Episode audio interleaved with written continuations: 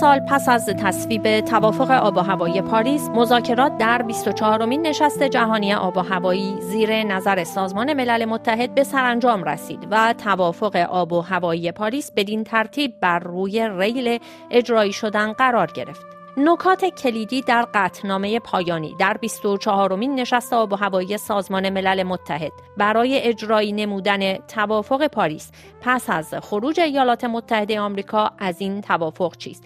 کمبودها و کاستی های این قطنامه چه هست؟ دکتر ناصر کرمی استاد تغییرات اقلیمی در نروژ که مهمان این هفته مجله دانش و فناوری است نخست درباره نکات کلیدی توافق اخیر توضیح می‌دهد.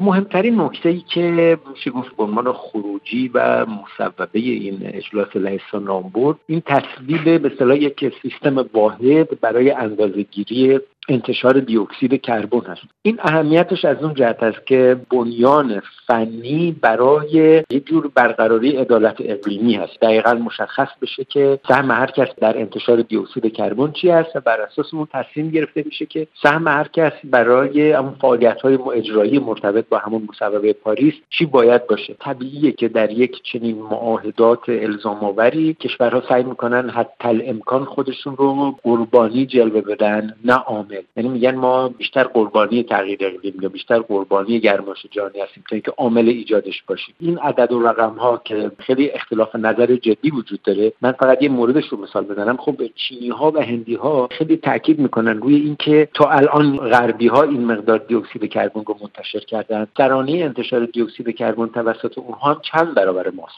پس یک مسئولیت آن چیزی که تا الان شده برده اونهاست دو بر ابتدا اونها یک سختگیری یک ریاضت جدی رو به شهر شهروندانشون تحمیل کنن. تازه ما یه ذره بتونیم اونا نزدیک شیم. یعنی مثلا اگر یک آمریکایی نصف بکنه انتشار دی اکسید کربنش رو باز هنوز چهار برابر سرانه یک چینی داره دی اکسید کربن منتشر می‌کنه. این بحث ها خیلی چالش برانگیز بوده خب از ابتدا تا اینا. غربی ها هم جوابای دیگه دارن. غربی ها میگن توی همین چند سال اخیر مقداری که منتشر شده به اندازه همه 200 سال گذشته است. نمی‌تونیم بگیم چون کشورهای صنعتی از 200 سال پیش صنعتی بودن اونا عامل بودن. این چند سال اخیر همه دیگه داشتیم می‌دادیم و مهمه نه قبلا. یا اینکه در آینده مثلا افزایش انتشار ماهانه افزایش انتشار نه میزان انتشار. مثلا چین به اندازه کل انتشار سالانه کشور نیوزیلند. این بحثا باعث می‌شد که دستیابی به یک چهارچوب اجرایی دقیق سخت بشه. خب حالا یک سیستمی فنی رو تصویب کردن که به صورت واحد که مورد قبول همه باشه این اندازه گیری دی اکسید کربن انجام بشه. میشه گفت این مهمترین خروجی و مثبتترین خروجی بود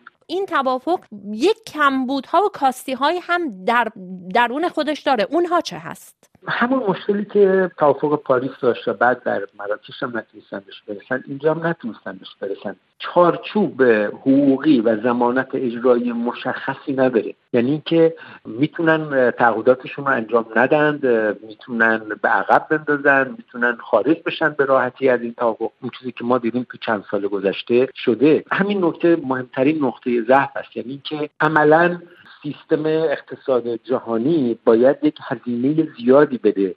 برای اینکه بخواد گرماش جهانی رو کنترل بکنه. این پرداخت هزینه کماکان به صورت یک سری تعهد روی دوش یک دولت هایی که آمادگی به مالی شو دارن. مثلا بریتانیا یا کشور اسکاندیناوی یا آمریکا. اینکه به صورت مشخص تعیین بشه که شما چون این درصد عامل هستید در این دوره زمانی حتما باید این کار رو انجام بدید عملا توافق اینجوری نیست. توافق زمانت اجرایی و حقوقی نداره. به همین خاطر شما دیدید که مجبور شدن یک روز تمدید کنن مذاکرات رو. عملا هم اون چیزی که اعلام شد هرگز طرفداران محیط زیست و اونهایی رو که به صورت جدی دل مشغول موضوع تغییر اقلیم بودند راضی نکرد و حتی بعضا به یک شکست تعبیر شد. چون گفتن خب ما قدم بزرگی رو به جلو نیومدیم. اون موارد فنی که به عنوان خروجی مثبت کنفرانس لایسفنه حتی می‌تونست بدون این اجلاس هم تاثیر بشه. چون موارد فنی بود میفرستادن روش اظهار نظر فنی می‌شد و در نهایت می‌تونست تاثیر بشه. احتیاجی به این که یک افراد سیاسی بلند پایه دور هم جمع شن که احتمالا اغلبشون اساسا سر در از بحث فنی واقعا شاید نبوده. من اگر بخوام به عنوان یک طرفدار محیط صحبت بکنم می‌تونم بگم یک شکست بود. اما چون این روال رو من از ابتدا پیگیری می‌کردم می‌تونم بگم که به هر حال الان ظرفیت اقتصاد جهانی همینه. یعنی از این بیشتر نمیشه به فشار آورد شاید. ما یک چیزی مرحله بزرگتر از اقتصاد بحث حالا اخلاقی بحث آگاه سازی بعد روشنفکرها دخالت کنند که بعد مردم بخوان که سیاستمدارها بخوان به مردم تمکین کنن این یک پروسه است.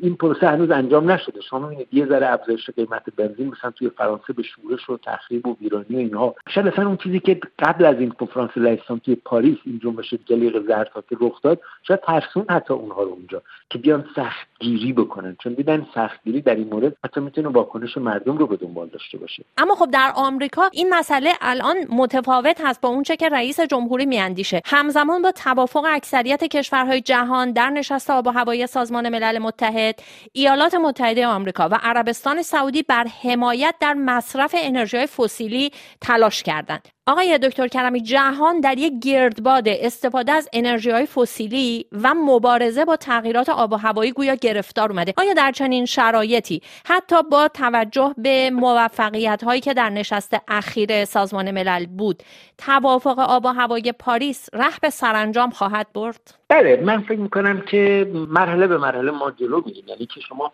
حتی به نسبت زمانی که کنفرانس پاریس بود من فکر می‌کنم الان اجماع علمی و افکار عمومی توی دنیا خیلی بیشتر روی موضوع تغییر اقلیم متمرکز شده. حتی به نسبت کنفرانس پاریس که فقط سه سال قبل. و یا ما اگه برگردیم مثلا کنفرانس کوپنهاگ رو ببینیم یا قبلتر مثلا کیوتو رو ببینیم قدم به قدم بشر داره میره جلو. فعلا مثلا بخوام با ده سال قبل مقایسه کنم.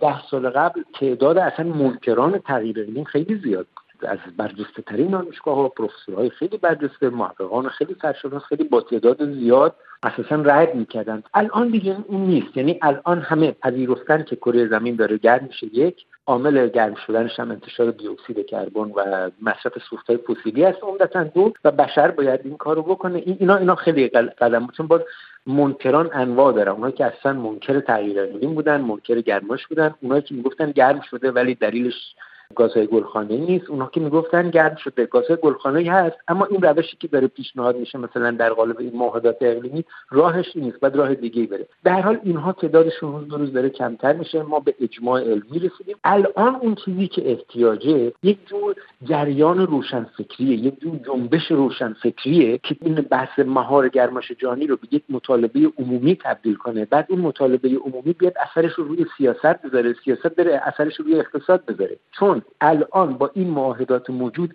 نمیشه به کمپانی ها فشار آورد میشه به دولت ها فقط فشار آورد. اما دولت ها تلقیشون اینه که ما خب اگر بخوام به این فشار جواب بدیم عملا باز برمیگرده به توده مردم میشه همین ماجرای شورش جلیق زردها توی پاریس.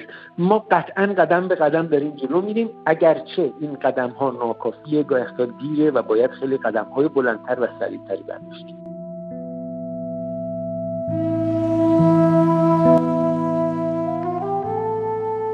بله تصمیمات در نشست اخیر سازمان ملل متحد گامی مثبت برای اجرایی شدن توافق پاریس بود. حال باید تا دیداری دیگر. برای ادامه گفتگوها زیر نظر سازمان ملل متحد منتظر بود نشست بعدی در سپتامبر 2019 در نیویورک پیش از برگزاری کاپ 25 25 مین نشست جهانی آب و هوایی سازمان ملل متحد خواهد بود که در نوامبر سال آینده کشور شیلی میزبان آن خواهد بود.